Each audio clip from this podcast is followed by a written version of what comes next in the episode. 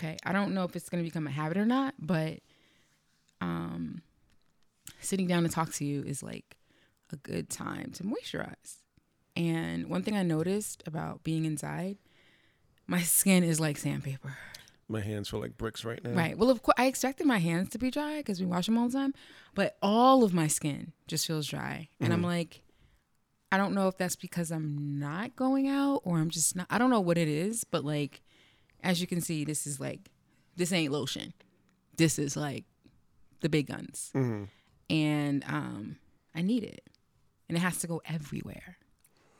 I know I tend to lotion when I have to go outside. That's my cue Right. to put on lotion. Correct. And if you're not necessarily, well, I try to moisturize in the shower as soon as I get out, but everything has just been so like moisturizing feels like an outside people thing to do. People who don't go nowhere, you know, wash the bits and pieces and go put those clothes back on. So, uh, yeah, that's what's happening over here. And my feet are like, oh my God, they're so dry. Hey. Hey. So apparently this sitting inside thing is getting harder for me. Yeah, I noticed that. You had a bit of a moment today. And last night, Mm-hmm. last night was worse. Mm. My chest hurt like straight through to my back. Mm-hmm. It's just like these intermittent like cramps or whatever. So I have a friend in the medical industry, and she has been in the medical industry since we were in the seventh grade, pretty much. um, I swear to you that I would go to her with medical things in high school before she even got to college. Um, we call her Nurse Nightmare because anything she might say, she's always going to take it. You know, go to the ER. But is she wrong? Um, her diagnoses are almost never wrong, but the intensity of what she wants you to do can be a little much. Like I have a hangnail, and it's kind of blue. Okay, it's grade one infection of the blah blah blah blah. Go to the ER. Necro- no, not necrophilia. That's a whole other thing. Yeah, that's Necrosis. Thank you. okay now. Necrosis. Necrophilia. Is that a topic you want me to? Anyway, That um, sounding. Right. So I asked a friend, hey, dude's got this, this, this, and this. And she asked me some rapid fire questions, which is pretty fascinating actually that we have this system. What were the questions? Um right now, laying on his front or his back or his side. I answered that. Um, can he lift his head hands up above his head? I answered that best as I could. Um, last meal. Just a lot of rapid fire things. So not a heart attack, not indigestion. Not a heart attack, not indigestion. Just went through all the Right. go to you know stroke, whatever, all the things. Um, maybe ten rapid fire text message questions, and then she very quickly was like, "Anxiety, gotta go." I mean, she works in the ER Right, at a- yeah. in Bergen County, which is the number one county Yeah, for coronavirus cases. So that, the fact that she even took time out to deal Shout out to Nurse Nightmare. Appreciate it. Correct. Um, so that's it. I do think that, I mean, it, she did not mean in any way that the pain wasn't real, obviously, no, no, no, no, no. but that the cause of it could help Right, figure out how to handle it. right. Um, honestly, today frightened me more than yesterday. My my had to go outside. hmm So I'm upstairs and you painted the bedroom. So everything was kind of topsy turvy. Um, I'm came up to start getting things back together. Swapped out um, one of our bed frames for another bed frame that Mhm. was a little bit more solid. Um,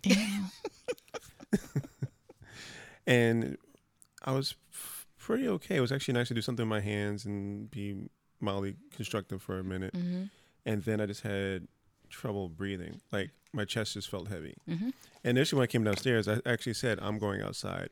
Um, it was I wasn't even thinking about you having to come with me or come with me. I, obviously, I appreciated it, hmm but I just knew I needed to get outside like Mhm. ASAP. hmm Um, and almost as soon as I touched fresh air, it all started to Right. calm and ebb. So So actually, that's not quite what happened. I just got gotten off of a meeting, um, and you said you wanted to go out, and you asked me if I wanted to go. You were like, you want to take a walk? And I was like, sure. And I was like, and you said, because I need to get outside. I said, sure, let me just send this one last email. Right. And you were like, nah, nigga, now. You didn't say that. hmm But you were like, I have to go outside right now. And I was like, all right, let's go. Um, so pain I can handle. Anxiety is tough for me. Mhm. I know what to do in, in both situations, but anxiety is a is a tougher one. And it's funny. So I've had I've experienced depression like most everybody has at some point. Um, I've Most Think- people have not no. suffered from depression. No, it's very small. Well, But they at least know what it feels like. right. So I've dealt with depression. I've dealt with being anxious and worried and fear and all the other things. I have not ever had a panic attack, especially anything like yesterday. And Right. yesterday for me was harder than today. hmm Um, and then actually, I think because of yesterday, I was able to identify better today that this was not like a, it's physical, but it's not like I was having an asthma attack or um, So- allergies. It was like this was something else. Tell me again what happened yesterday. Um, how it felt. like when it happened was it something that was like was, was- the pain because you've been talking about the backache for a couple days if i'm not mistaken Um, yeah, so it had been, I guess, intermittent over the last two days, meaning Saturday, this past Saturday and Sunday, and it's like a hard cramp. it's like a hard, excuse me. It's like a hard cramp in my chest, but it runs straight through to my back, mm-hmm and just this tightening up. If you've ever had a cramp before, it feels like just like that. mm-hmm But then the center of my chest running through my back, and it would come for like three to five minutes, and then it would subside. I'd be good for a little while. Like, it, yesterday when it happened, I ended up sort of accidentally taking a nap while I was Oh, trying to lay on the floor and kind of relax, whatever. It kind of faded out. mm-hmm And when I woke up, I felt okay, mm-hmm and I was good for however many hours that was. mm-hmm Um, but yeah, it's just a really, really. I'm calling it not, not in terms of, like birth. I'm, I'm I think of it in terms of like contractions. This really Yeah. strong, hard pain for X amount of minutes and then a when it release. resides yeah So yeah, along those lines. i don't know if i talked about it on a facebook live or here about when i decided to leave my job and immediately started to have these intense migraines that felt like The money migraines. Yeah. The I really thought I was dying. Right. I really thought I had brain cancer and I was going to die. And I and I suffer from migraines. Uh, I did a lot more years ago. Now I get them every I remember. couple months. Yeah. I remember when Mhm. we got one early on in our relationship. That was really scary. hmm It's really scary. Um. So it's almost it's really frustrating to know that your brain can put you in physical pain. It's not enough to be anxious or worried about the thing, but I have to be so anxious and worried that I'm in physical pain too. Right. It just seems like, really, universe, you got to give me a migraine because I'm anxious. Right. What the? But at the same time, you might have ignored the anxiety had it not been for the migraine. Correct. Like at some point, at some point, your body says stop, Right. and it tells you to stop in unpleasant ways. So can we talk about what I wanted you to do, or what I would have wanted you to do if I could with the anxiety? Why am I asking you like you wouldn't? Well, Like you would I guess my question is the- obviously the answer is yes, but the question is, are you referring to yesterday or today? Today. hmm So yesterday, because it was physical pain involved, I would have just tried to, you know, I just wanted to help the physical pain hmm and then go back from there. Right. But today, when it was more anxiety than physical pain, I couldn't, I really hated that you had to suffer because, as we all know, I am very pro meds up in this bitch. hmm And if there's something out there that works for you, take it. I'm not one of those people that are like, but big pharma. Yup, big pharma's horrible. And also they make things that work. So the med that I was prescribed for that exact sort of thing, I know would have done wonders for you today. And if I had some sitting around somewhere, I would have gave you one. And I don't know. Yeah. and you said no because you don't want to take away my goods and blah blah blah. Right. But I would have, I still would have given it to you. Um, I don't have anything that works in the moment. Everything I take is for long term. Mm-hmm. Um, because I'm an addict, and the things that you that work in the moment, they feel good. They're great. Right. You're not gonna just not be anxious. You're gonna be smooth out and chill and very very happy. So And for me, that's a danger zone. And that's where I was saying to you in a perfect world, if I was prescribed that, I would be handing it to you and telling you Right. to put it someplace Right. because and I said to you, if you ever end up getting prescribed it, don't tell me and go hide it somewhere. Right. So that's gonna work out great. so I don't have an addiction, but I know I have a predilection to being addicted to something. Mm-hmm. Um, alcoholic parents.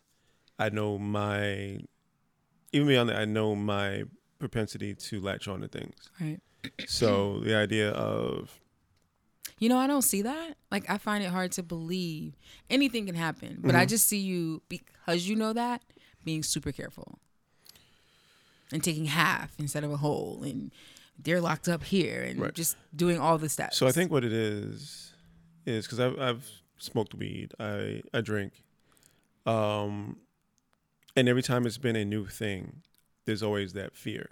right, So I didn't drink till I was 20, I want to say 23, 24. me too. Some of that was because of me in athletics, and some of it was just fear. Mm.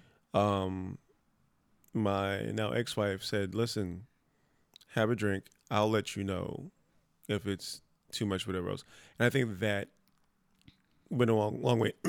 God, went a long way in uh, easing that initial worry, but it was very much a worry for a long time. hmm And then the first time I smoked, I didn't approach weed the same way because weed is weed. Right. Um, What does that mean? I'm I didn't picture myself if it was some other drug, cocaine, whatever, I might have been worried about being addicted to that. Mm. For whatever reason I wasn't worried about Nobody weed. ever is because people don't get addicted to it. Also yeah, well It's more habit forming. and also for me, weed was a means to go to sleep. hmm So it wasn't for entertainment, it wasn't for enjoyment. Even like if I did an edible or whatever else. So it's the purpose of it was to go to sleep. Okay. So because it wasn't fun, hmm I didn't approach it the same way. Okay. Um, what we're talking about now harkens me back to alcohol, where like just you saying it feels good makes me nervous, Yeah. and so if it felt good, The- but drinking makes you feel good too. It don't make you stop drinking. right? Um, but I think at this point, I know it's about the new thing Right. more than anything else. I've been drinking for 20 years now. I know Right. that I can control that and manage that, whatever else. Also, it's not fair, and I said this offline too. It's not really fair for me to tell you what to expect Mm-hmm. I'm not you, Mhm. and I am an addict. So I, you know, clearly those receptors hit for me. Right. So it felt good. I also never used those medications. I've always abused them. I, I abused them from the day I got my first prescription. So you got to get there.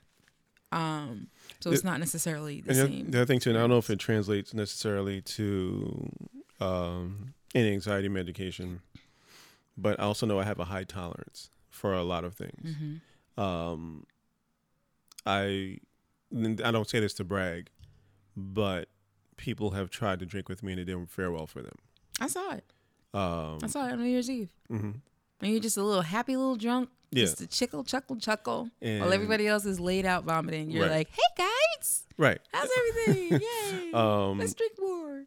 you introduced me to melatonin to sleep, hmm and I introduced everybody to Right. melatonin. It's great. and from my understanding from my conversations, folks will do two and a half to maybe ten. Right.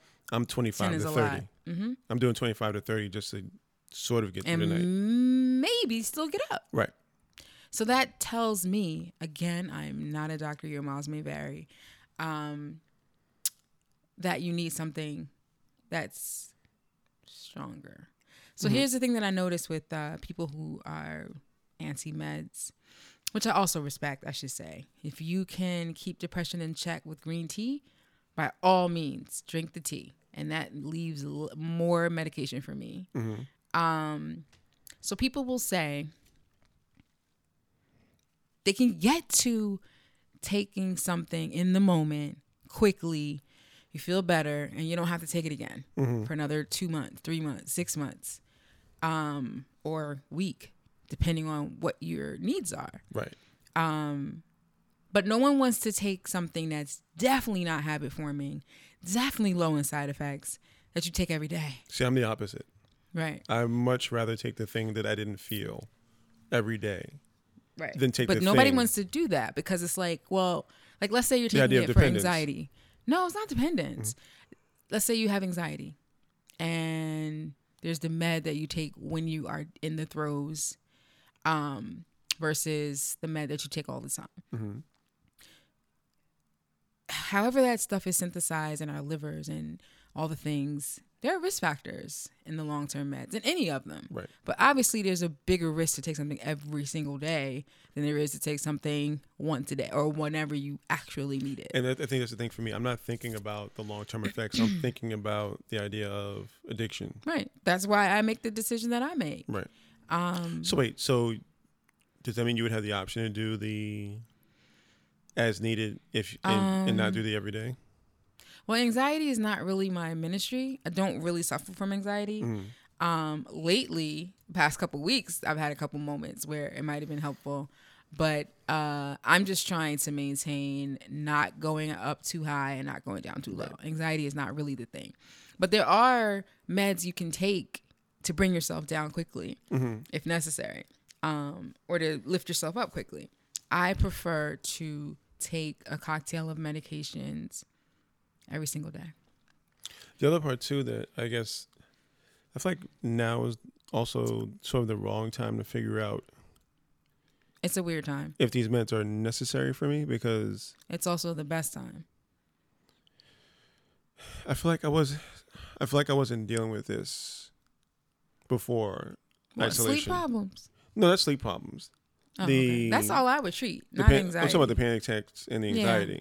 That's I wouldn't try- treat that if I were your doctor. Yeah, wait I till just start things some, some see therapy happens. to Right. see what's happening, and maybe um, again, a doctor would probably right now want to prescribe you something just so you're not suffering. To be Mm. like, so what addicts normally do? If I was in a position where I had to take something, um, we'll do a prescription for 5 Mhm. instead of thirty Right. or sixty.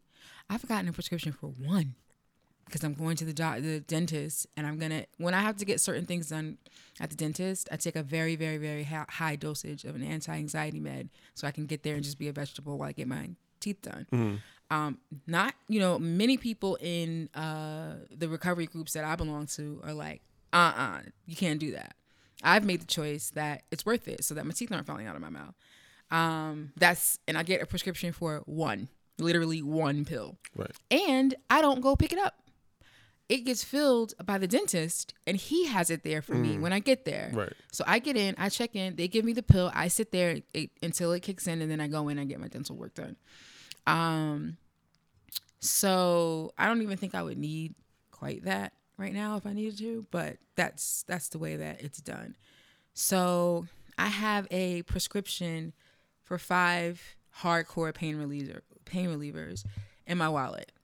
And that is because I have a cracked tooth and every once in a while something crazy will hit it and all hell breaks loose. I've been trying to go to the dentist for like ever and it just hasn't happened. I can't remember what happened last time. Oh, you got sick last time. I got sick last time and you wouldn't let me go. And I was like, please, please let me go. Right. And I didn't go. Um, so the dentist told me the last time I was there, he was like, you literally have a hole in your tooth. When air hits that motherfucker, you're going to be in trouble. Right. Take this prescription. And I was like, nah, I'm not doing no hardcore or nothing. And he said, you do not want to wait. So you have to call me. Office is closed, blah, blah, blah, whatever, whatever. Keep the prescription on your person. Don't get it filled. You know, be in pain at Rite Aid, not trying to get to me. Right. So I have it in my wallet. How- How long are they good for prescriptions? well, this particular prescription he filled for six months. Okay. So normally it's just a month or so, but it is for six months. Um, and the office is closed now. So if I do need it, I would have had to start over from scratch with a different dentist, trying to get them to give me some pain relievers. Um, so meds, Yay, meds. Um, anti meds people, by the way, they take pain relievers hmm.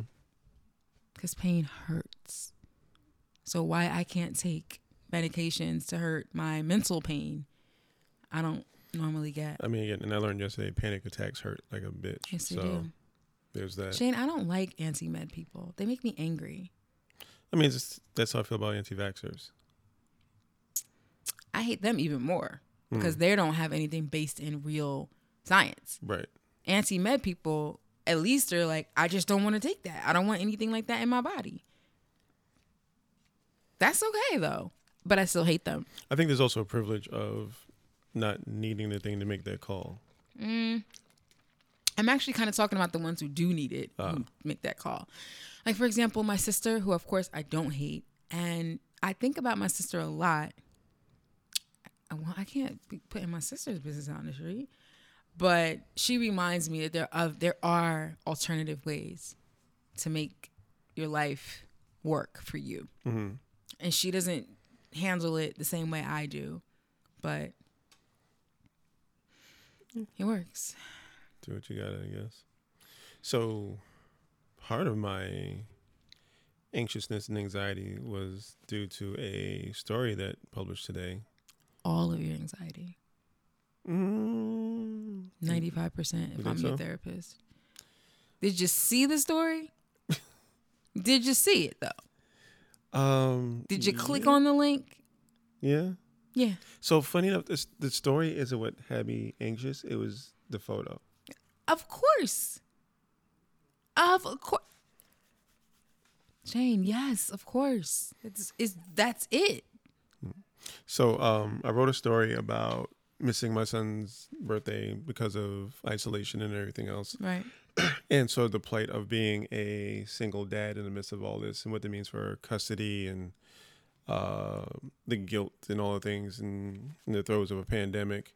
Um, I'm proud of the piece. Uh, It's really good. I'm, I'm thank you. Mhm. I'm happy with it. Um, it was one of, those- it was one of those that took me not very long to write. Mhm. It just kind of fell out of me. Although you got a picture of me in the course of writing it that Mhm. I don't quite- something different. yeah, I don't quite realize how tortured it was. It wasn't didn't take long to write, but I didn't realize how tortured I was in the course of writing it. It was a tight torture. It was a yeah, it was an in and out um, rack. Ew. but ew. Um, so it's funny. I didn't even like pitch it. You came. I think Mhm. I walked upstairs after you had a meeting. I was like, "So you writing a So, piece?" uh, yeah. So what happened was I have a weekly meeting every Thursday with uh what is Peter's uh title? Is he Boss large? man. Um no, he's not like he's a senior editor. Nope, that's John. He's executive editor. Phew, I was Sorry, say. I was about to say H N I C, but uh, No. no. He wouldn't be that. Uh, so Peter for many is reasons. executive editor Mhm. at Level, and he's, um, you know, well, we'll talk about Peter Level later. that medium.com. Level that medium. I really, I'm, I dig this dude. I really do. I haven't had much interaction with him, but he seems like a good, like- one of the good ones. Yeah, man. Like, especially for a writer like me, I can be really petulant and I can be really demanding and I can be really, you know, all the things that are just not cool. Like, I know for a fact that he and Jermaine sometimes be like, yo, oh yeah, oh my God. Like, I'll just, anyway, uh, we had our weekly meeting about different ideas. And we were talking about COVID coverage, obviously. And uh, I don't know if I told him that my daughter, yeah, I told him that my daughter was with her dad. Mhm. And he said, "Wait, do you and Shane live together?" And I'm like, "Yeah, we live together." And and he said, "Well, where's Shane's son?" And I, you know, we just went into the whole thing. And he's like, "There's a story there, Mhm. blur, blur, blur." And it kind of went from it was sort of it was 100 percent organic, um, but it just when the conversation was done, we were going over all the new stories, and it was like, "All right, Aaliyah." This one, contact so and so. This one, I'm gonna contact so and so. And this one, yeah, you know, Shane, yeah, he's there. So whatever. And I was like, oh shit. So This is the uh, the the up and the down of right, our situation So, you know, for the record, because there's, there's a world where Peter probably should have reached out to me and be like, not should have, but would have. uh, well, no, because in another world, he don't know you. Right. You don't exist. You Right. exist because of whatever. hmm Um, but for the record, when levels started, I made a point, like I my goal, and I'm sure I probably said it somewhere before, was to not mix you up. Right. We were already completely mixed up in every other possible way. We're already working together um, on different projects. But level, for all the reasons, I did not plan to include you in. Um, I was gonna definitely tell you to pitch on your own, Sure. but I wasn't bringing you in. Up until very recently, I had to wear headphones while you were on meetings. That was your choice. I never told you you had to do that. You didn't? Okay. No. The only reason why I told you to do that anyway. Oh yeah, no, because I kept waving my hands and saying, "No, it's three. So So, so." um, Well, yeah. but then when we were doing launch, the DE story Mm-hmm. was kind of born Mhm. out of our real lives of having a sexual dysfunction issue in our lives. Right. That dysfunction meaning he can go too long, ladies, not not long enough. Just want to clear that up. Um, so I couldn't not were it not for that story, I'm not sure. Like I'm sure you'd have pitched and got your own pieces in, but there was no way I wasn't gonna get that story Right. because it just was a great story no matter who was writing it, frankly. Um, and I knew you were qualified to do it, so I talked about it. It didn't say you were my boyfriend. Right. Talked about it. You know, everybody's like, "Yep, let's do it." I don't think. I think everybody was just Jermaine at this point, actually.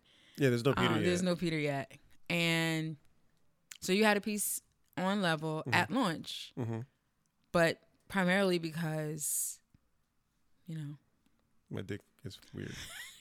it's a work of art, but also, you know, Yeah. So, um, and when you came to me and said, "Hey, this is the thing that we want you to write," I generally, I didn't have any issues with the idea of writing it, but what I didn't realize, because I, I wrote it the following morning, is that I needed to write it for my own of course. sanity.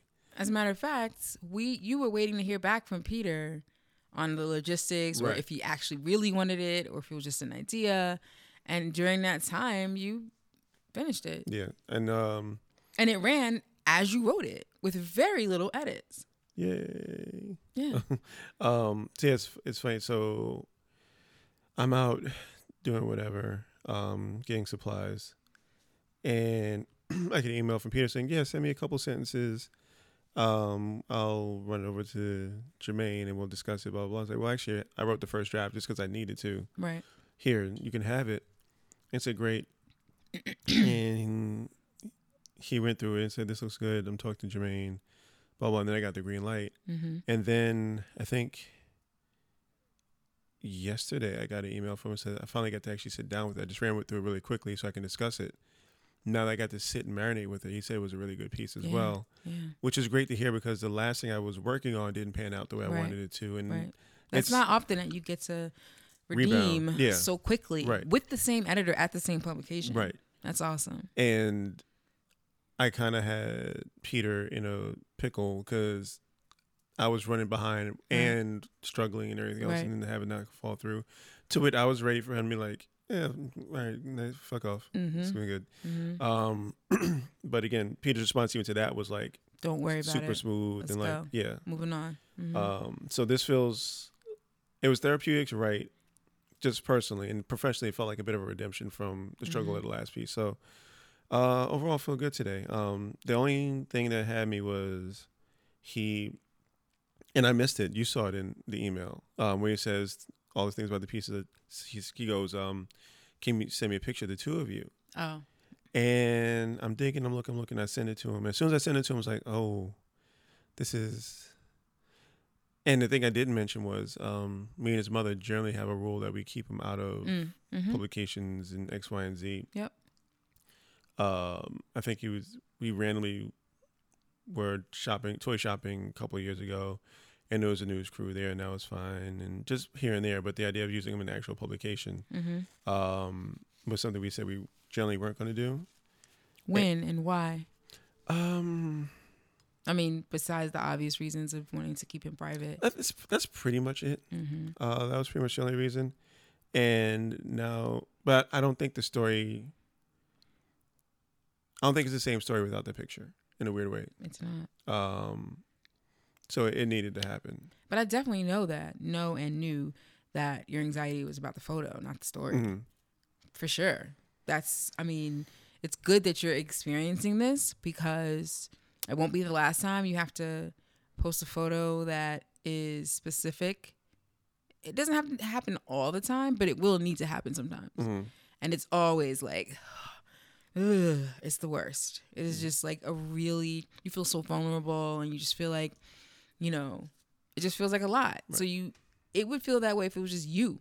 Like if you had done a photo, I mean, done a story about when your hair was falling out and when it grew back and you wanted to show those pictures. Actually, no, because I, I I sent that picture in a pitch. I actually pitched a hairpiece. Different than seeing it. It's different than them putting publish. Mm. It's just a whole different thing. So you take something like that and add on your son, who you are not seeing regularly right now, Right. And it just becomes a whole. And there's also the part where, um, so after the separation leading to the divorce, right? That's I kind of hit a low point, Mm-hmm. and so I lost my job. Uh, separation leading to divorce. I'm not seeing my son as much as I want to, and now every time I'm with him, it's like Facebook post, Facebook post, Facebook post. It, Mm-hmm. looking back, I realized how much I was um, using him to make myself feel better. I have to disagree. I've heard you say that before, and I and I just wholly disagree with that. Mm. You were with your child. Mm-hmm. You took pictures. Mm-hmm. You put them on Facebook. How's that any? Why do you need to have a job and money in your pocket for that to not be? That's all we. That's all anyone does with their kids to make us feel better. To make us feel connected to them, to make us feel connected to parenting, to make us feel connected to their lives. Like, so they're developed a frequency one and a lack of anything else. doesn't top of that. matter. Okay. It for the for up until like two weeks ago, Mhm. everything I posted was about Molly or mentioned Molly or Mini Mully or Brother Mm. Mully. But have you met It's me? a I know you're just amazing. It's a moment. right. People are gonna see. hmm I'm gonna see. Whoever's gonna see. Social media. You're gonna see from this time to this time. It was pretty much all about this dude, and not just all about us being in a relationship, but just you managed to end up in there Right. um that just means it was a moment and that's all this was to me hmm i don't i think that what you're saying is fed by the narrative and the dynamic that was created um by Maybe. you and your ex Maybe. like you were this but it's your son Maybe. and there was nothing else you didn't post anything else because you ain't got shit else going on at the time Yeah, it was true. So, nah, I'm not buying that. It wasn't over the top. You can't, no one gets to decide how many pictures of your child are too much. No one, except your child, maybe. Um,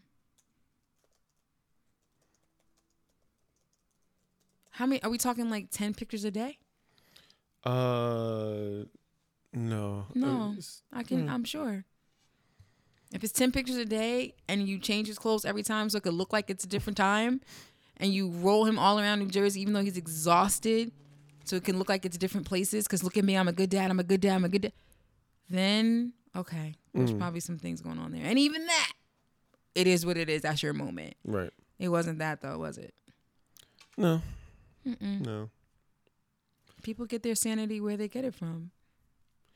He was definitely it for a hot second. Um, so yeah, so to come full circle to this one where I know it's absolutely not that at all. Um, and for a lot of what you're talking about, I didn't even post the story on Facebook, Right. Because I knew that was going to bring issues as well. Mm-hmm. Um, and it's it's a tenuous time anyway because a it's a pandemic and you know ex husbands and ex wives are going to ex husband and ex wife Mm-hmm. and all the things. So, I mean, I could possibly, at least I don't, maybe not. I, there was a chance that I was going to end up writing something about my experience with my daughter. Mhm. She turned 13 on Saturday. biter. and um, the outlet that I pitched it to has not responded. So there's that. Okay. Shots fired. No. Um, So uh, yeah, we went over there, you and I, mhm. and Which, not to divert from you saying that, also had me feeling a of course way as well. Yeah, obviously. Um, we went over there and did a six feet apart thing, Ring around the posy, around the birthday cake and we that we neither uh, lit nor ate. Right, with her dad. Um, we literally, the four of us, just walked around, stopping at every corner of the deck and saying corner. um, yeah. So my point is, you took a picture hmm of me and my ex-husband and my daughter, one that I will forever cherish, of her turning 13. I feel like there's not too many worlds where that sentence exists. Okay. All right. The crazy thing is though, this is not new for me. Like I have said that sentence um with other ex-husbands and other ex-wives and other children. But yeah. So it's that was really special to me, but I would I could not use that photo in a story. But not because of her. Partially because of her and partially because I feel like that's her dad's story to tell. Mm. He was being super relaxed and goofy and Right. he doesn't show that side of himself on social media. So I wouldn't feel comfortable doing that. Um, as far as she's concerned, he and I are now we've moved on from don't post her ever to just be cognizant and I mean, also she has her own social media. she even, does even if it's private. It's private. Um, but now it's more like just don't do nothing dumb. Like I um. I had a moment with um Cole. I guess it's a couple months ago now. Um, he, I think he was drawing something on my tablet, Mhm. and he didn't have a shirt on, Mhm. and he is very, very Prudish, yes churlish. to to a point that I didn't realize at the time. hmm I remember. So took the photo, posted because he was really intent and it was a really cute picture and everything else. And I showed it to him and he says, Is that on the Facebook? It's like, yeah. It's like, I don't want that up there. Can you take that down? Mm. No, even better. He no, I wasn't even there. He was talking his mother showed him the Right. photo and she told her to call me Whoa, and tell me to take it down. whoa. At which point I was like, I was super apologetic. I was course. super all the things. It came down immediately. And when I saw him again, it was like, okay. you ask You- me next time. And now I ask him, and sometimes he says yes, and sometimes he says no. hmm But it's like, yeah, no, it's, we're not doing that. And he'll ask me like, "Are you gonna? Can you post this one?" Right. Like the time points he wants up there. Yeah, yeah, yeah. But he's like, no, there's no, we're not doing that. But he he's funny too because we were at Target before going to Target was a death sentence, and I was picking up underwear, hmm and he was appalled that the underwear models didn't wear shirts, Mm. like just nipples all out. Goodness And gracious. it's like, but why do they have to not wear? Because you need to be able to see the underwear. You can see the sh- underwear with the shirt on. He's right. You can. Not really. Oh. There's waistbands and stuff like you know. And it's like, well, why is this like? No, they just they need a shirt. And Or maybe pasties? something, Would he be okay with that? something. Hmm. But just being out there on his, mm-mm. It's also I realize too, like when he goes to pools and stuff, it's a different age because now they wear shirts, like the surf shirts or whatever else. That's Oh. the in vogue thing. Right. Whereas if I was going to a pool at his age, It was all. It was just your shorts. That's right, it. it might have been a pair of Hanes and and you might have been. like that might have been it. So he's coming from a whole different space anyway, but it just makes me laugh. It- I'm just being so realizing that um, her dad and I, my daughter's dad and I, we've been much more careful about her name than her image, and I'm not sure quite where that began, um, but I'm pretty uh, strong and sharp and not forgetful when it comes to calling her by her age and not her name. Have you, have you gotten the age right? Have you messed it up? Yeah, I've always gotten the, the age right, but what's different? No, I mean because she just had her birthday. Right. I haven't talked about her yet. Okay. So I haven't talked about. It. She's a 12 year old still. Um, but what's interesting is that last year I wrote a post about her, and I said I called her the 12 year old, and in the comments people were like, wait a second, when did she turn 12? Because maybe it was a month or so since the last time I called her by something, and people were on it. Like, Mm-hmm. she, when did she turn 12? What does she look like? And I was kind of like, uh, do I have to announce each year? Like, and now she's the 12 year old. Like, I didn't think I needed to do that. Right. Um, but she's been her age on Facebook since she was three and doing things that people talk about. And um, I'm really good with that. Like I don't ever forget not to write her name. It's always her age, and I'm not quite sure. And he doesn't write her name either ever, and neither does her sister. I don't know. I think it's because I don't know. I honestly don't know what it is, but I appreciate it. I appreciate that people don't know her name. There's a point where he actually had his own Twitter account. Oh, you were one of those parents. Yeah. I see. He had a decent following, Hmm. um, but we eventually pulled the plug on that because why? Um, wasn't necessary. Right. But yeah, I've been less worried about those things, except for, um, again, Twitter's different. But we we came to the conclusion at some point like we weren't going to do a whole lot of pictures of him on the internet. Mhm. So this feels like a l- little bit of right. It's different. yeah, Um, but you do know that this is very different than the typical let's agree that we're not going to put his photo up. right, This is work related. This is specific. It's individual. Um, oh, I realize now. I didn't call her by her name because we didn't. She didn't have a name for a Uh, while. We mhm. struggled with the whole. What the hell are you going to call yourself? So I knew whatever I wrote, people would call her by that, and then it would change and Right. be a whole big mess. Um, you know, I told my daughter that when she went into the eighth grade, I would legally change her name I was about to ask what the status is on that. and she made me promise me and her dad when she was eight that we would hold our promise to her and allow her to do it. She knows. She knows that she can do it. You think she just will? I don't think so. I do not. I don't think she will. I think that she knows she can go by the name that she prefers Right. and she's got this other name in her back pocket that's a traditionally male name and she can rock out i think she's gonna just leave it she's completely i'm completely fine with changing it it's fine she's never gone by anything else Right. it's 300 bucks fuck it i think identity is really important Right. and i know a lot As we're of discovering more and more every day. hmm I know a lot of parents, when I talked about it over the years, were very, I wish my kid would, and your name is your name. It's not that deep. Um, I was really Meanwhile, all their kids had nicknames. right.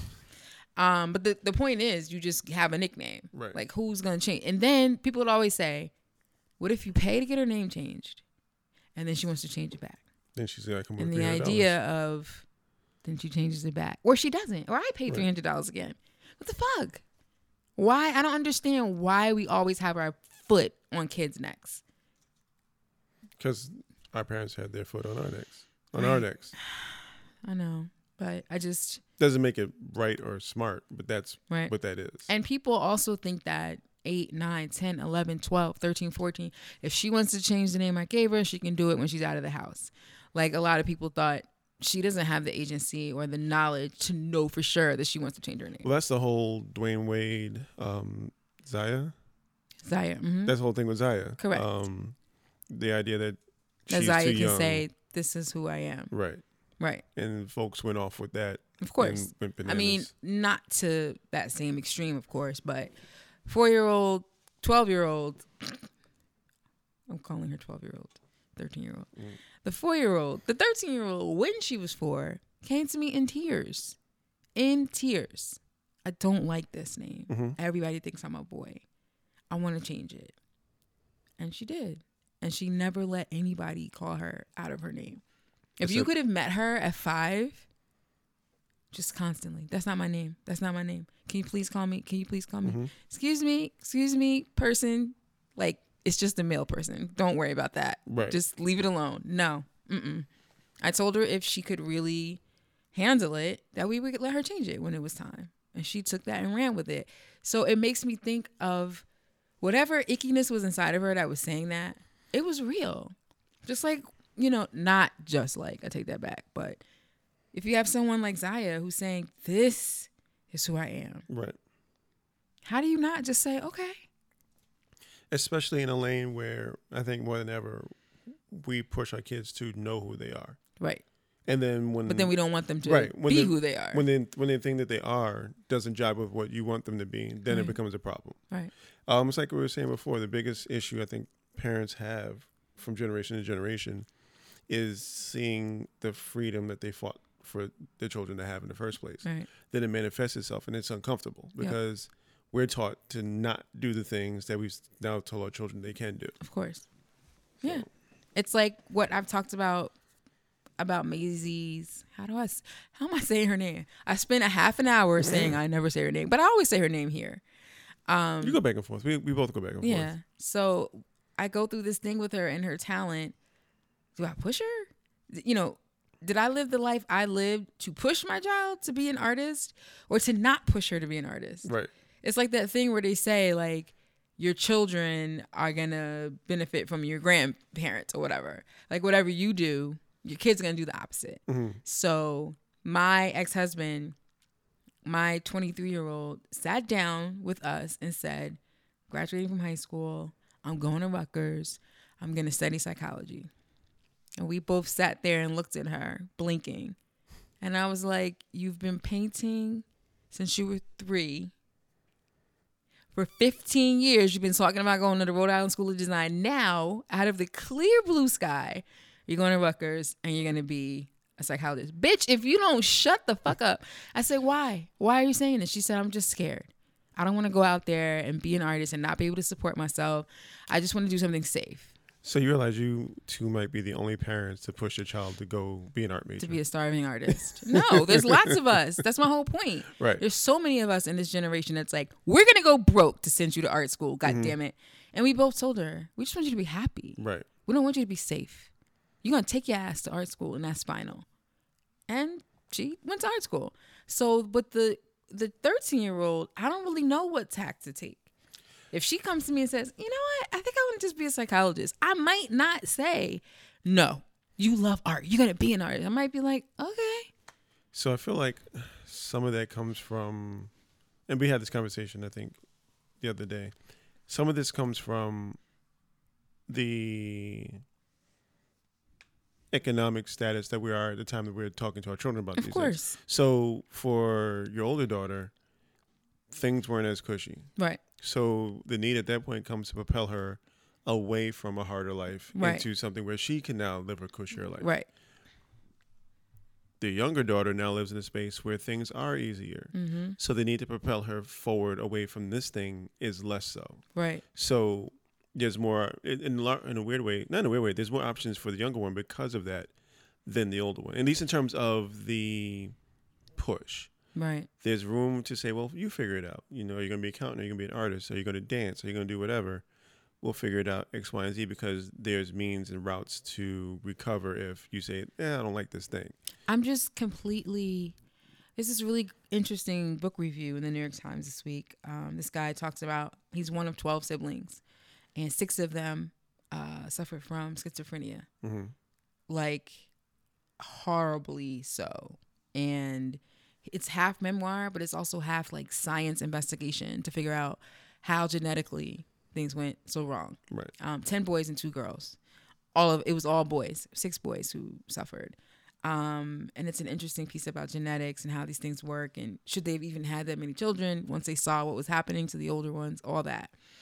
And it makes me think sometimes of what my daughter has the little one. Hmm um, unlike the big one the little one is just well no both of them are. I, I don't know. I just feel like i don't know if i should push her or not. She will not do anything unless she feels like it. Right.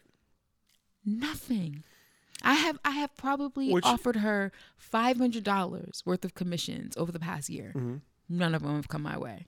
What you have offered her what what was the final price for what you were doing? 120 i think? Something like that. You But got it- it did you get it It's a global pandemic. Um. So it's always something. So, I- but I think that again even goes to, um, with my son. My fear with him is what happens when so the younger kids, my um, the son and, and the younger daughter, Mhm. Colin Mays. I'm, I don't know. why I keep trying to. do this. Um, I'm not gonna say Cole has a cushy life, Mm. but he's not wanting for anything. Nope, he does have a cushy life, by the way. Okay. Um, fair enough. Um, there is a fear I have of the quote unquote real world and him being in it Mm-hmm. when those things aren't available the way they are right now. And Like it- what? Um, that's the thing. I don't even know. Mm. Is but I know I came from a space where if I did if I gained nothing else, I gained a level of resourcefulness Mm. that I feel like doesn't come when you aren't and Yeah, need to be resourceful at a young age. Yeah. And navigating the world without that He's gonna be navigating the world with a whole bunch of other kids his same age that ain't had no resourcefulness either. Yeah. I mean again, I'm not saying that the fear or worry is um He ain't gonna be teaching in Soundview. We don't know. He might. He might. Um Unlikely. but but it, it goes it, it more goes to the um i want to say unrealistic but these these constructs that i have built in my mind knowing where i came from what i gained from it and when in, and seeing him kind of like by seven by seven i know i have a better sense of how the world works than he does of course. i know more about race By at seven, you have a better sense of how the world works than my thirty year old. right So like i have an understanding of race that right. our kids don't don't have Absolutely. That Uh, that worries me. um, but also have an understanding of being able to spot danger. But you know, we are making it our business. We're afraid of them because of this, but we also don't give them that. Like. Right. We're not sitting them down having big race talks because we appreciate that they don't have to. and that, but that's my point. It's the it's that hard edge of wanting them to have the tools, but don't want to put them through the pain of learning the things Right. because all this stuff is learned through trauma. Mm-hmm. I learned about race because I was fighting in Mhm. all white Catholic school every day because the kids didn't like me. Mm-hmm. That's how I learned about race. Mm-hmm. I don't want him to go through that, but because And I learned about race because my dad made made me watch Roots when I was three. right, She ain't doing that either. right, Um, I just want I just know this: if Maisie doesn't pursue a career in the arts, I will be utterly heartbroken, in a way that it would not have broken my heart with her sister. Mhm. Would have broken my heart too, but I believe that if she if Sky did go to Rutgers and become a therapist or become a whatever, she would have still been a painter. right. She would have painted. She would have sold things on the side. She would have done shows because art was in her spirit and it was gonna come out. hmm Um, but if Maisie decides to be a nail tech, Maisie gonna be a nail tech, and that's gonna be that. This would be fly ass nails. Some fly ass nails though. I just, You better get that girl I some acrylics. I don't know. I'll be heartbroken if she doesn't use use her her um talents. I've in the time I've been around Maisie, I'm not. I don't worry about that because I see how intensely she's. Fo- but she, if she lacks anything, it's the structured lessons and the Mhm. development of skill that way. Mm-hmm. But she's also so focused on doing the things on her own that she may just end up picking up things that way. We don't know. Mm-hmm. it's not a lack of I don't see a lack of will. I don't see a lack of desire. I don't see a lack of passion. She's just not in the mood to do anybody's class or build a portfolio or do those. Like She- she's she's not doing this aiming to get to RISD. She's doing this because she just loves doing it. Right. And she thinks that just doing it is going to get her into RISD. Right. She has not run up against that wall yet. That's like, oh shit. So all this time, like this is someone who realized I was writing a children's book and could not understand for Why the life of her wasn't. why I was not putting her name into consideration to Simon and Schuster to have this book illustrated. Like she don't want to hear that people again, go to she- school for this. She thought she was taught, teaching this dance class you were putting her in for. I so, asked her if she wanted to take. How did that? happen? Oh, I showed her the brochure, hmm and she was like, "Oh, this looks amazing." I think it was modern dance, hmm and she asked me how much it paid, and I told her how much it cost. And She was like, "No, well, how much they, would they pay me to teach it?" I realized then Uh. that might have been the first time I realized, like, oh shit, this is gonna be a problem. Right. If this nine year old is thinking that I show her a brochure to a dance class and she automatically thinks I'm teaching. I'm teaching it. She see my mom sees my work. She sees me dancing on this on these walls all the damn time. So there you have it. I don't know. I think that it's gonna be what's gonna be with her. That's all there is to it. I've always felt like with my youngest daughter, I need to provide what she needs and back away. That's it. Which is something having watched it, I'm still getting used to. Yeah. You, yeah, you can Oops, sorry. yeah, you can benefit a little bit. Because I jump into everything. Yes, you do. I'm yeah, mm-hmm. for better or worse. As a parent, gross. Yeah, you got to back up. And I think Cole would specifically benefit for some backup juice. You got to leave this boy alone. Got to back up off him. Let him fall. Let him use sharp knives to cut things. I remember when Maisie came home one day from first grade and I was asking her to help me open something. She goes in a drawer, picks out the, you know, the regular orange box cutter, mm-hmm. Psh, opens it up, starts slicing the box open, and I'm like, no. It turns out that at her school, that was somebody's responsibility each week because they had so many cardboard boxes of things, the soups and the this and Right. da da da. Somebody had to cut down the boxes And they to put it in the didn't tell the recycling. parents about this What? because that would have been a shit show. grade. You're using a box cutter. They didn't tell the parents because that wasn't even the most dangerous thing that they had them kids doing. they use sharp edges all the time. Mm-hmm. And the teacher would spend a week in the beginning of the school year. I didn't learn this until I substituted in her class, teaching them how to use it.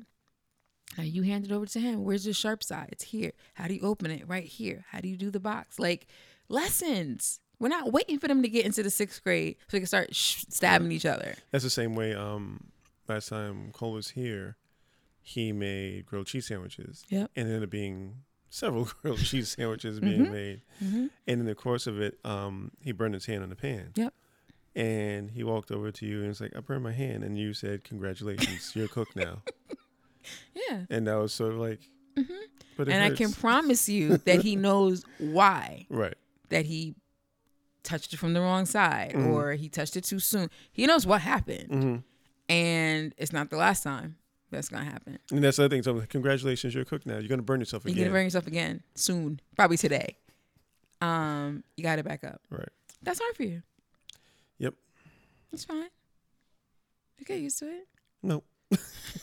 I'll help you.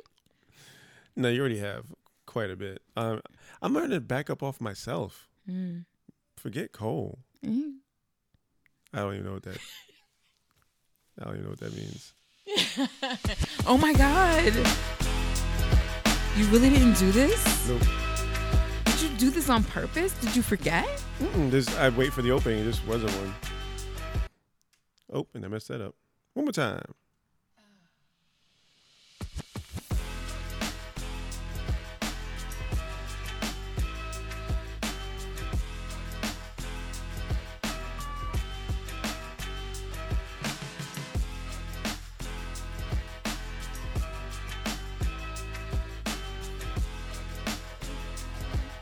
Saw what Jermaine tweeted. That's nice. Yeah. You have to tweet slower Why would I mess up? because your tweets almost o- often have typos in them. oh, yeah. I've halfway given up on it. Did that Oh, one have a typo? okay. Several. It did? Mhm. Eh, I'll If delete it doesn't bother you, then it's fine. But I want you to be more conscious of it. I'll delete it. Don't delete it. Why? It's not that deep. No, I delete it and redo it. No, because somebody already. You're not in front of the mic. So now we just have dead air. No, we didn't because you just said now we have dead air. Because somebody what? somebody already engaged with it. I don't care. But it's not that deep. I'm just telling you for future tweets. Well, also you said several, which it doesn't make me feel any Okay, better. two. It was a one line tweet. Well, I'm just saying. just be careful because it's. I've noticed it. What needs to happen is Twitter needs to have an edit button. I know. And stop. But until you do, Oh, Jada. who's Oh. Jada? Jada Gomez. Oh, Jada Gomez. Yeah. She interacted. Eh, yeah. Anyway, um, yeah, me and typos are a thing. Yeah, it's okay. My editor gets on my ass all the time about Fuck her. typos. I have. She- that was good. You did this right. Oh, okay. um, she's annoying. She's made me better though. Has she? Mm-hmm. Tell me one thing you really, something concrete you learned from her about writing that you're gonna take with you, even after you don't have to deal with her. Get to the story. Mm. I'm good for a thousand word leading to the crux of a story. Really? Even now, that's the first thing I do. Like when I was, wrote this last piece, the first thing was strong first line, get to the story. Strong first line, get to the story. Awesome. Yep. Um, so yeah, that that is stuck quite a bit. That's actually uh, on Wednesday on my Facebook Live. I'm going to be talking about a pitch I got from Jaylani Turner Williams for Level that was like almost flawless. Level.medium.com. And We um, should do we need? I feel like we need to stop doing that. we need a bed for that. No, we don't stop doing Mhm. that. Um, she her pitch was just that Mhm. strong first sentence, keep it moving.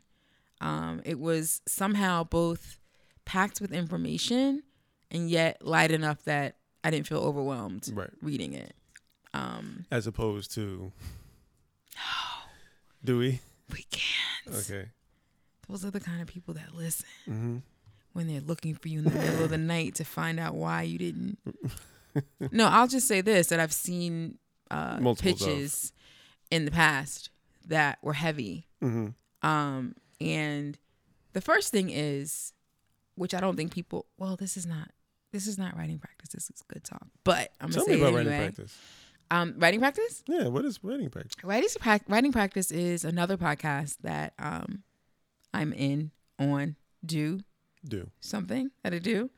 And it's based on Facebook Lives that I've done over the past two years um, and all the different lessons. You know, there's some good shit on that podcast. I know you say so at the, begin- at the intro of every one.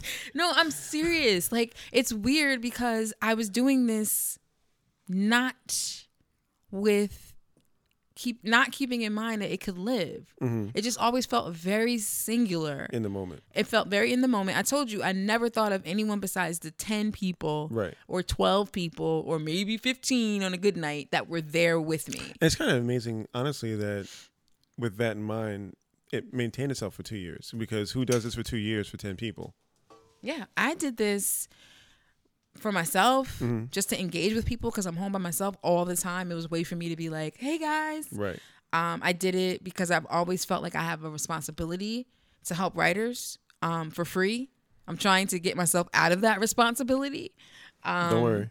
Yeah, but I do. I've always felt like uh, there's so many people that have guided my career, and I want to give back in some way. Right. And and then also, I, I most of my clients that I've gotten from coaching for coaching came out of a live Mm-hmm. or some type of class. So The, the other thing I realized too, in the times I've, whether it's me coaching or whatever it is, you forget how much you know, yes, and you realize what it is just by, by either answering questions or just having the Yes, conversation. It's like it just kind of flows back out of you. absolutely, and it also just keeps you sharper. Right. Like I could not. I used to just sit in my apartment all day staring at the walls. Um, I remember that there would be days where I could go an entire day and not open my mouth. Yeah, I've had those too. It's Where you, at the end of the day, your mouth feels all weird because you would- didn't say any words. I would call like my mother like four in the afternoon, and my voice would be cracking. Yeah, And she's like, "Were you asleep?" It's like, "No, you're the Nope. first person I've spoken to today. You're the first word. You're hearing the first words out of my mouth for the day." I've I've I've felt that before. Um, so this helped me to not have that. Um, but yeah, I'm I'm really loving it. I love going back over them. I love hearing what I had to offer, and uh, it's pretty cool. So I'm looking at my l- most recent writing practice slash Facebook Live, and there were about 20 people online with me, and when I was done, there were probably like maybe 100 views. hmm I'm looking at it now, and there's 332 views. hmm Are those huge ass get some advertisers dollars money? No, but the fact that Except those, that's also. You've had more than that as well. of course I've had 700 views, 800 views, Right. but never more than about 20 people during the live. Right. The people come later hmm and they want to check in and see what the hell I was talking about. Right. So um, now they don't have to go back to Facebook. They can just subscribe to Writing Practice and get a little boop boop, and you'll you know, Everybody likes a little boop boop. Everybody likes a little boop boop, and have access to Mm. it. So I've been I've been enjoying it. I don't remember why you asked me to talk about this. Uh, you're talking about the pitch and doing the live and Yes. discussing the pitch. Oh yeah, because I'm gonna do that on Wednesday. I'm really excited about that. By the way, I'm gonna post that tomorrow. Mhm. Good times. What podcasters love? Can we just say what we're doing? Dead air. Uh, staring at each other. We're staring who's at each gonna, other. Who's going to go next? Because I was Uh, about to say something inappropriate. That's why I'm staring at you. Mm. Because I'm gonna keep that to myself. I have moments where I am trying to figure out what we're going to talk about next because we don't script any of this. Do you think people don't know that? I'm, I'm sure they do by now, but um, It but does kind of seem like we we know what we're going to talk about. does it? Because If I were listening to us, I would think we knew what we were going to talk about, and we just try to pretend like we don't. because like- there's Oh, and so what about that the salad we had today? because there's a world where I do a lot of cleaning on these shows and a lot of editing and Why? to make them seem a little bit more structured and flowy. Like we we flow, but then we'll have like sort of stagnated spots where and a Very producer would take rarely. a producer would take those out. Um, Mm, I see. I We don't have very much of those. except for the fact that I put out an episode literally called "Awkward as Fuck" because we had just had an argument and we were just sitting there being, Was the argument that day, It or was was it that the day. day before? uh, yes, actually, Which one? yes. Okay. Um, we were, I think that was the if there's a seven year itch in isolation, Mm-hmm. if there's a seven day itch, Mm-hmm. I think we hit it around that point where we're just Mm. kind of like, and we've kind of come back to like okay, back to normal. But we had a couple days where it's eh, I don't like you, love you, don't like you. So I had a moment where I loved you and didn't like you, but way after that, it was like yesterday. You want me to tell you about it? Not really, but go ahead. I don't have to. I, I I'm sure everybody else wants to hear. It No, was what- actually the day before yesterday. Um, and we were laying down. Oh, You were Yeah. laying down, yeah. and we were talking about something super random, as usual. hmm Um, we both realized we both had quite the come to Jesus moment earlier that day hmm because, and you're the one. Actually, not we both. You're the one who said this. hmm we realized that 100% of our problems come from two different things. Half of it is Well, you realized one, I realized the other. yes. And I think I realized half of the time I say anything, I'm actually talking to myself and I don't need a response from you at all. hmm And the other half of the time, and, and that knowledge can get us in trouble. Right. Um, and then the other half is That I make the mistake of engaging in your pessimism. yes. Um, there's very little that comes across our lives, news feeds, Twitters, whatever. That I'm not like, mm, Right. Yeah. So we realized that, and I was like, oh my God, like we are now certified go. family counselors because that's truly is 100% of our conflict. Right. 100% of the time, it's going to either come from I said something and you responded and it didn't really need a response and it goes down the wire, Mhm. or I am pessimistic about something also that doesn't really need a response. Actually, actually, I think it's both at the same time. Is generally Both at the same time is a clusterfuck. Because we it could be separate things too, Right. but it happens together too. because we'll have plenty of times where we'll talk about something that we view a little differently. Yes. And but then there are the times where I think it is a mix of The mix is just it's just it's a problem. it's a problem. Yeah. So this particular time it was a mix. And I can't remember if that was it must have been before we came to this conclusion.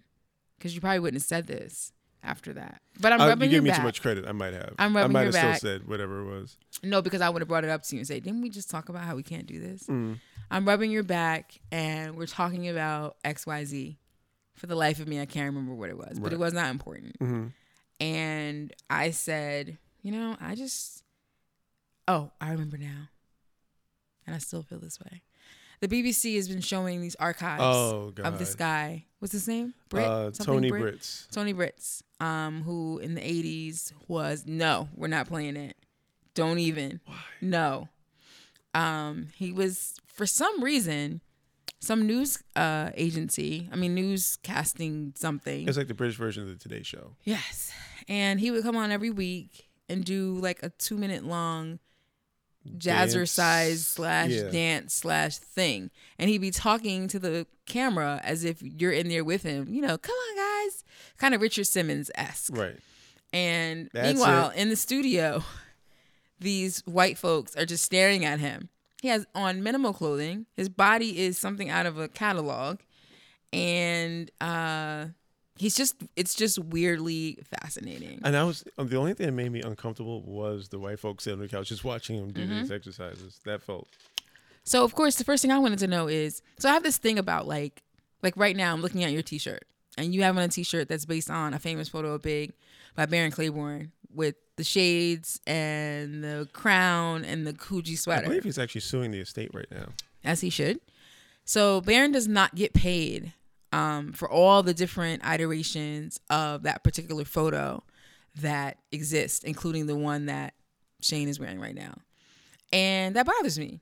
You know, as someone who has work that's copywritten, um, it matters to me uh, how people's work is uh, saved and cherished, and that the creatives get this done properly.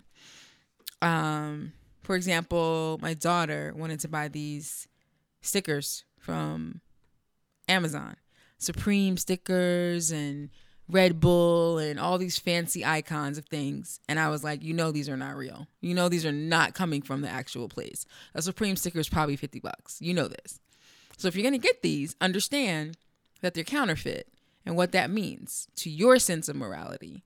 And she was like, fine, I'm not getting them. She ended up getting them anyway, but I care about those things. So the first thing I thought was, how does Mr. Britz feel about these episodes being replayed? Who's like, is he with okay us. with that? This? So I look him up. He passed away in 1988, and from he passed away in 1988, and it just it gave me a sinky feeling inside. I just didn't like it. I didn't like the idea of not knowing whether or not he would be okay with it. And knowing that he passed away not long after he was making these things. It's not like he passed away last year after years of talking about his show and laughing about it or being good natured. Um some did he get a check? Like did he get paid for it? Was he in a good way? You know, I took it. And so I was talking to myself. I'm rubbing Shane's back. Yeah. And I'm like, I wonder if So- he got paid for that. So here's the other here's the hard part with this. We started off talking to each other. mm-hmm. At some point, you are no longer talking to me. If you start off having these ethereal conversations I wasn't a part of, Mm-hmm. it'd be one thing. Well, no, actually, maybe not. Maybe this time I was talking to you the whole time. But I started off by saying, I don't know how I feel about this. What if he didn't want, what if he wouldn't want this to be out there now? And you were like, well, he's dead. And I was like, but still, I want my memory to be cherished in a certain way after I'm dead. And you were like, well, I said, what if he didn't get paid for it? And you said, well, then he didn't get paid for it. Did he sign a contract? And I was like, wait, since when is that okay to not be compensated and we're okay with it because you didn't sign a contract? And my response was, if he got what he wanted out of the right. opportunity, You say you don't know that he, He- he didn't was in get what Death he Wish got. 3. it. Right. He was in Death Wish, Death Wish 3. So I was like, I guess, but I just don't, it doesn't make me feel good. And you said, you know, you could be really dark and everything doesn't have to be such a sad story. And I was really hurt by that because I think that that's actually the exact opposite of who I am and what I bring to the table in our relationship with my friends. Just in general, I feel like I'm almost always the one to be like, how do we see the bright side in this or how are we going to make this work or how is this going to be okay That is true in the things, and I'm probably gonna get myself in trouble. So enjoy, guys. That is true. In my experience, that's true in the things that directly involve people around you. When it's the artists or the people that we don't know, like Britz or whomever else, it's the it airs towards they might not have wanted this or they probably didn't want this as opposed to just enjoying the thing. and that's because of the industry that I'm in and the stories that I've seen over the past 21 years if you're in entertainment there's a 99% chance that you got fucked over that you didn't get what you wanted and Death Wish 3 wasn't what you were looking for. You had to fuck somebody just to get on that stupid ass show. And you didn't want to do it in the first place. Like sh- like for real, seriously, all I know is bad shit. So whenever I see stuff like that, I automatically think not based on some pie in the sky imagination, based on the things that I've actually seen. I've seen some really awful things mm-hmm. Um in this in, in entertainment. So when I say that or when I ask, like it's almost like if you've seen child sex workers or something like that, then you always see kids and you're like in the playground and you're like, I wonder if that's is this really his mom? He doesn't look like it doesn't make any sense. But your go to is gonna be that because you're familiar with that. So for me, whenever I see somebody like Britz or your t shirt, like I hate that shirt. Like I don't like it when I see things like that. I don't hate the shirt, but it really does like I really do think about it. Um so where where people might be like, well, it's not that deep. I don't feel that way. So, just to be clear, when I say um, that you can go dark, I'm not talking about with everything in your life. About I'm not talking about in conversations with friends. I'm talking about in this specific instances where it's an archival thing from an artist or Yes. a performer. It always, in my experience, goes to that space. Because that's where it always goes in that world. It goes dark. I don't have a lot of, and that was a happy ending for that person.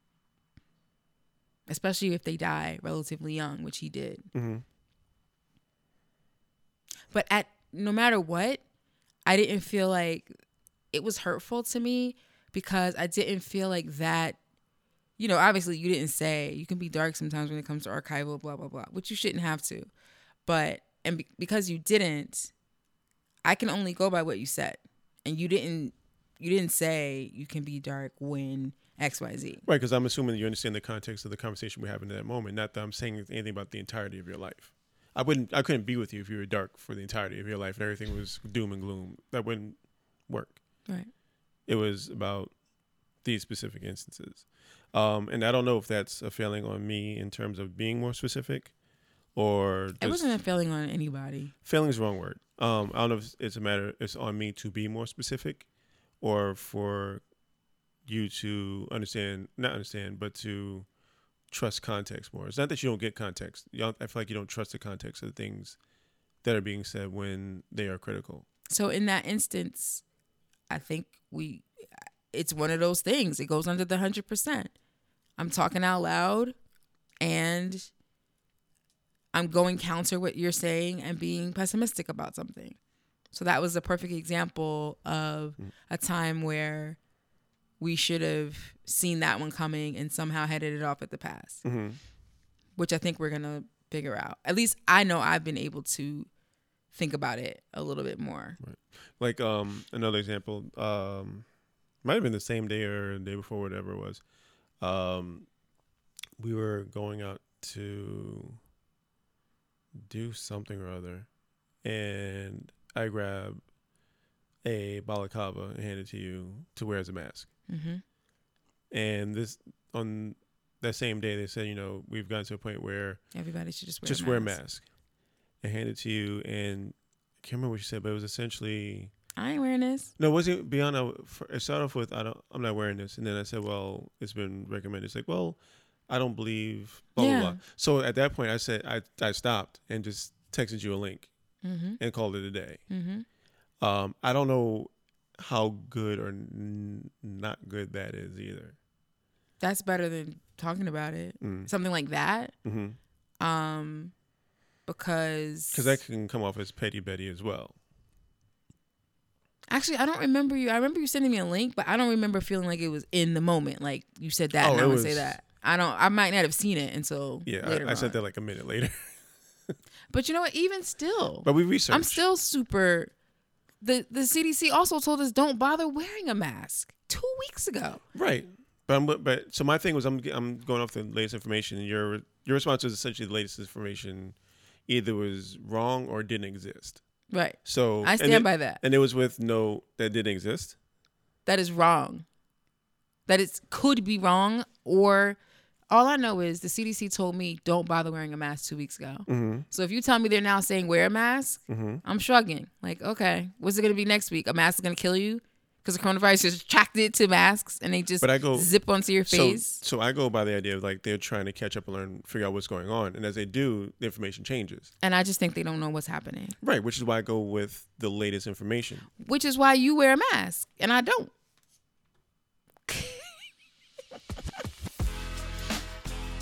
so, oh wait, you're holding it. Don't you dare hold me down. Don't you dare. Anyway, I think we made, I think the moment I was in the bathroom, I will never forget it. I was in the bathroom talking about, I don't know what, how it came up, but I just remember saying, you know, most of the, no, you said, who said it first about the things that get You, us in know, trouble? you you start off with I said most of the you're time. talking. Yeah. And I was like, the majority of times that we have conflict, it's because I'm talking and I'm not really talking to anybody. Right. And you engage. And you say, yeah. And the other side of the time is when you're being pessimistic. dark and pessimistic and Yeah. horrible. Mhm. And I'm engaging in that. And I was like, that's it. So it's We're all, done. So all I hear is it's all your fault. It's all my fault. it is all my fault. Um, I it's really hard for me to get used to you listening to me Which is a, and engaging with which me. is such an interesting recurring theme in terms of it being difficult. Yeah, I'm used to talking to myself, not just oh, because. Well, no, it's you- you're used to talking to yourself. That's one. Yep. But when you're talking to other people in mm-hmm. relationships, you are used to not even being heard then. correct. I And definitely have been in I do- and- relationships. and, I do both. Which what talk? Yeah, I- of course. I listen and I listen. Yes, So it's true. I definitely have been in relationships where, if I say, you know what, I think that. I'm trying to think of something really. Oh, I think that the next story I write is going to be about the Mean Girls of Morehouse. I think it's time to revisit that. I am used to not hearing a single response to that. right. and not tripping, not mm-hmm. being like, "Excuse me, did you hear me?" There are other things I might say where I'm expecting a response, but Right. you know what? I could also say that to myself in an empty apartment, out loud. When is an empty apartment? No, not now. I'm saying I, Oh, okay. in my life, I was like, we, we don't have there that. are times where I've just been in my apartment talking out loud about Mm-hmm. random things, and there's nobody there to respond. hmm You respond. I gotta stop. Gotta stop paying attention to me. Gotta stop being good to me. Okay. Gotta be more punishing. Ew. Ew. what time is it? Ten. 10. Sleep hygiene. We gotta get right. How does your sleep hygiene work? What can you do better in terms of sleep hygiene? Hmm. I think my sleep hygiene gets better. And again, it's hard now. My sleep hygiene is better hours before by being more active. What do you mean? Like at seven, you should be running around? At even at noon, at one, at Oh, two, Wear yourself out. do things, walk, do Yep. something. Yep. Um, right now it's not conducive to that, but I also feel like even before all this happened, I was just getting back to working out again, and that was huge for my sleep. Yep. Um, and actually, funny enough, I started working out because I was having trouble sleeping. It was like three in the morning. I went to the gym, Oh, I remember. worked out for an hour, Mm-hmm. came back and knocked out, and then was determined to like make that a regular thing. I was, I think I worked out like the next four or five days in a row Mm. and it was helpful. Um, even if it's just being in here, I got to push ups, sit ups, jumping jacks, 10,000 steps around this bedroom, whatever it is, I got to do something to I want to spend do something too. We Cool. talked about um, how we each gained weight Mm-hmm. Over the past couple of weeks. I gained four pounds. Um, I gained seven. Yep. and I'm- then I'm down two. You're down. down four. Down on four. Pretty weird, considering I haven't exercised and I've only slightly paid attention to what I'm eating. Were there other things going on? Possibly. no, those things are happening soon. Ah. so the numbers are gonna come back up soon. Um, I mean it's late actually, but we're Mhm. expecting something. Oh my gosh, can you imagine? That would be horrible. Anyway, um, sleep hygiene for me looks like getting in the bed and not getting out, even if I'm sleepy, even if I'm not sleepy. I think it's also chucking all devices as far away from you as Yeah. I, I picked up some magazines instead. So last night I was reading. Oh, tonight I'm gonna read Popular Mechanics, which I didn't even know still existed. Mm-hmm. Um, that's what I'm gonna try to do. Do not read the Time coronavirus Oh, oh God, no, I will not. issue on the cor- yeah. Let's not do that. Um, yeah, I think that's the biggest thing for me is I need to be more active. I think that would help with the anxiety Right, and all the things as well. but sometimes you have to do a jump start. Sometimes you have to start at the end at bedtime. Mm. And for me, resetting my sleep hygiene is going to bed at the right time at night, getting up early in the morning. Then when you work out, you know for sure by 10 o'clock you'll be exhausted. Because getting up at 10 or 11 and Mhm. then be doing all the things, uh-uh. you got to be up early and then Right. do all the things. So, yeah, I guess in that case it's You want some secret meds? nah. You know you want to try one. nah. The other problem is we had sex too early today. That would have helped. We had sex too early or too late? Too early. Oh, yeah. It wasn't early enough for it to be the early that we did. It was like six. We It was pre dinner. Don't do it then. we need like a good nine o'clock. In the morning. No, at night Oh. to I actually get to, to get. To make you make sleep? Yeah. To make you feel sleepy? yeah. It's not my favorite time to do it, but that would. I didn't know that was on the table at all. What Nighttime sex. I thought we were fully daytime sex. I I think we are. I'm just saying in terms of just in terms of sleep. I think it I help with sleep. Okay. Well, you're not going to use my vagina to help you get to sleep, sir. That's not what I'm here for. I told you your nickname is melatonin. No, we're not doing that. That's I'm getting you a T-shirt. It's 9 a.m. 9 a.m. sex will also make sure you're exhausted at 10 p.m. No, that that gives me the 11 a.m. nap. where you're Yeah, actually no, not even that. It's the 1 p.m. nap where you're on a meeting and I'm just laid out on the couch. Mm, it was good. Mm-mm. What? Nothing. We're not having any more lost Oh, yeah. episodes here. hmm Mm-mm. At least you're starting at the end, so I can So it's easier to potentially cut. clip it. There's nothing clippable here. No, I'm saying if you had started. Oh, mm-mm. nope. Yeah. I'm good. All right. So sleep hygiene starts now. Good talk. Good talk. Wait. Question. Yeah. You have it? Yeah. Okay, good. God. I have it. So Marcel Proust. he was a uh, salon guy, not a salonist. He was a. Come on, tell us the story about Marcel Proust. Come on, Shay. You supposed to be telling us about myself. Oh, come on. okay, I'm gonna pick a good one. You know, I really should be picking at random. Give me a number from 1 to 35. 34. That's how we're going to do this. How would you like to die? We did that one. Uh 18. If you could change one thing about yourself, what would it be? Did we do that one? No, I don't think we did. Um I would trust my abilities more.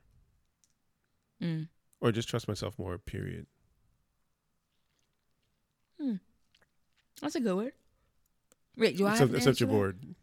That's a good one. No, no, no. I'm tired anyway. I know. Do I answer that one? Do I say another one? No, you answer that one. Oh Gosh, they're not specific. Is this physical? Personality? Whatever. Okay, so here's a plan. this is what I'm doing when I turn.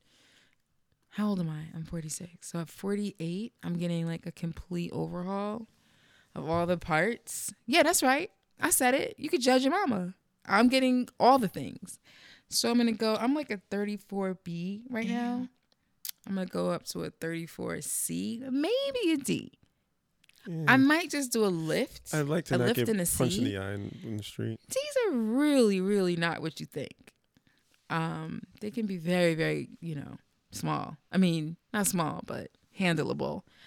And the interesting thing is, so I'm like, yeah, I'll get some new boobs.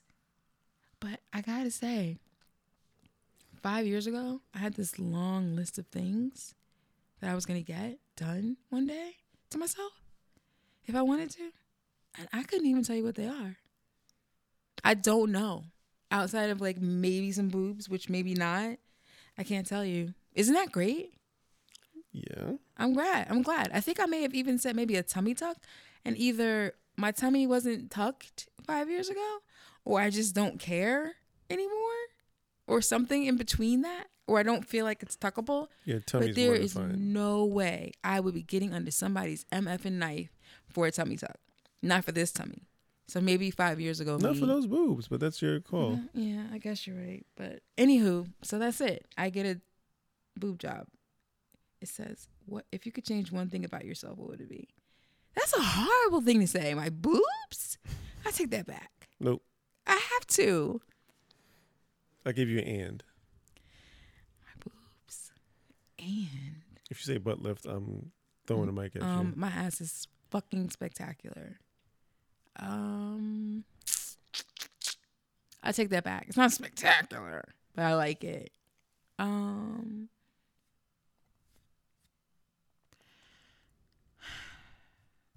my need to, my inability to rest. I wish I could just turn everything off sometimes and you. just. That's, that's actually be gotten with better since I've known you. It's better, but it's not where I want it to be. Mm, You'll get there. Yeah, that's it. Good talk. Good talk.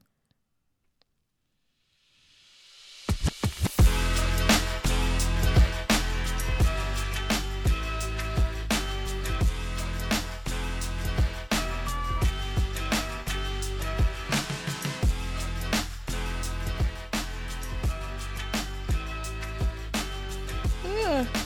Um, um, mm, sleepy. You sleepy? Just had to get something in there, huh? Oh darn! Was I supposed to not? no, okay. Oh, I wasn't. I really wasn't thinking about it. To be Uh, honest with you. I think I want some ice cream though.